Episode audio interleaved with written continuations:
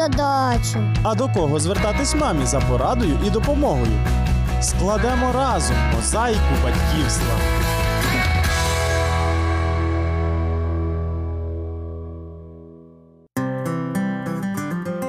Вітаю! Надійшов час програми «Мозаїка батьківства». І у вас є чудова нагода трохи перепочити разом із нами. І навіть якщо у вас гора справ, сподіваюся, краєчком вуха ви таки почуєте щось цікаве і корисне для себе.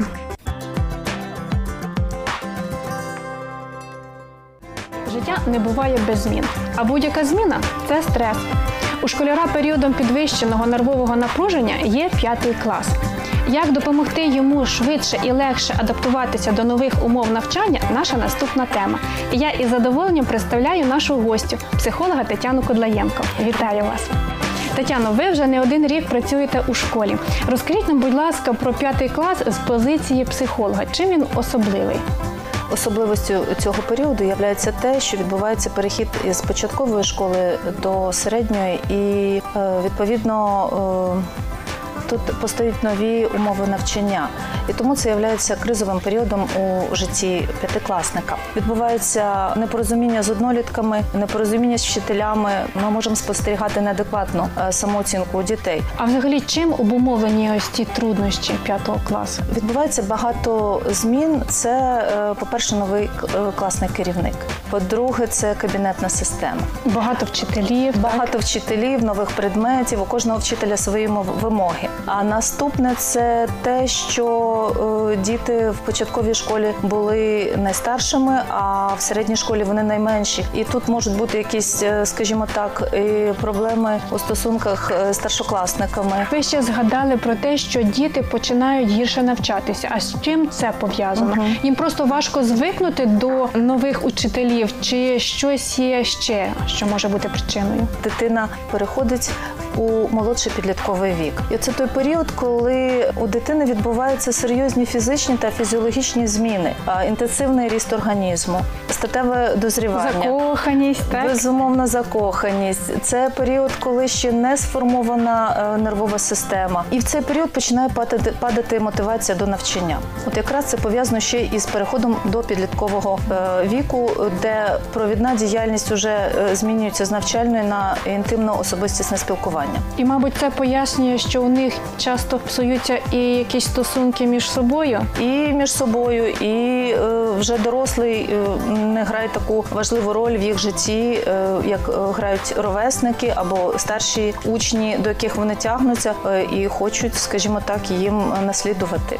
А от скажіть, не всі ж діти однаково важко переносять цю адаптацію, ось ці зміни. Кому важче? Реакція на стрес дуже залежить від індивідуальних та психологічних особливостей. Це і тип характеру, і сила або слабкість нервової системи. Десь, можливо, скажімо так, немає єдиних вимог до дитини. Вчительський колектив або колектив учнів, він також може мати якісь моменти недосконалості, ми всі живі люди. Але найбільше, що утруднює процес адаптації, це та сімейна система, в якій виховується дитина. А що саме в сім'ї може заважати дитині швидше звикати до нових умов? Це може бути жорстоке ставлення до дитини в сім'ї. А це може бути, навпаки, занадто лояльне ставлення. А далі може в сім'ї, між членами сім'ї, не бути такого узгодженого, не бути єдиних правил та вимог до дитини. І взагалі може бути неприйняття дитини, тому що тут особливо треба сказати про дітей із сімей складних життєвих обставин, де батьки можуть пити, влаштовувати своє особисте життя. І тоді на дитину не звертають уваги. І от ці дітки найскладніше проходять процес адаптації. Дітей, які проходять складно процес адаптації, завжди видно. До речі, треба сказати, що в 5-му класі заплановано міським методичним кабінетом Центру практичної психології і соціальної роботи 3 діагностичних дослідження. Треба сказати, що вони дуже достовірні, валідні. А ось коли ви виявляєте ці показники, виявляєте таких дітей, яка ваша далі робота з ними? Одне діло сказати батькам, звернути їхню увагу, вияснити, що там відбувається, а що може школа зробити? Так, посилена увага класного керівника. Якщо дитина не залучена до позашкільної діяльності, спілкується спілкуються з батьками і відбувається процес залучення до позашкільної діяльності, до гурткової роботи. В школі працюють різноманітні гуртки. Це допомагає якось? Безумовно. Дитина переключає свою увагу із внутрішньосімейних проблем на інші види діяльності і розвивається і творчо, і вона десь може і заспокоюватись. Знаходить, мабуть, більше коло спілкування, друзів нових. Так. По-друге, завжди проводяться за результатами діагностик, проводяться такі педагогічні консиліуми. І як практичний психолог з виявленою групою учнів проводяться відповідні заняття по бажанню батьків. Знову ж таки, якщо батьки бажають, довіряють психологу, то по бажанню батьків проводяться заняття з елементами тренінгу, де у вигляді, скажімо так, ігор, бесід, вправ на розвиток емоційної та вольової сфери, релаксація відбувається, і дітям, які проходять все це, легше адаптуватися, стає легше. Взагалі, Тетяно, чому ми піднімаємо це питання? Тому що дуже часто ми можемо відправляти нашого п'ятикласника до школи і навіть не задумуємося над тим, що відбувається у його житті і в його душі. Які б ви такі, можливо, як психолог, дали рекомендації батькам? Як їм допомогти їхнім діткам пережити цей етап якомога легше? Перше правило – це безумовна любов. Любити свою дитину різною і приймати. Батькам бажано хоча б першу четверть з дитиною робити домашні завдання.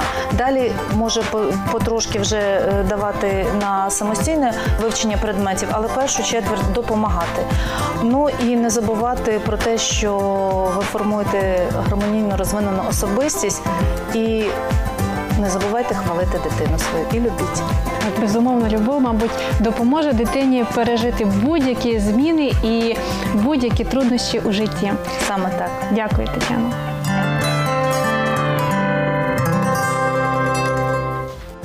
Наостанок я хочу нагадати вам ще одну чудову Божу обітницю. Я згадую її, коли мені сумно або страшно. Не бійся, тобою бо я, і не озирайся, бо я Бог твій. Зміцню я тебе, і тобі поможу, і правицею правди своєї тебе я підтримаю. А коли з нами сам Господь, тоді нам не страшно іти ані у 5 клас, ані будь-куди. Ви слухали програму «Мозаїка батьківства», а я прощаюся з вами до наступного ефіру.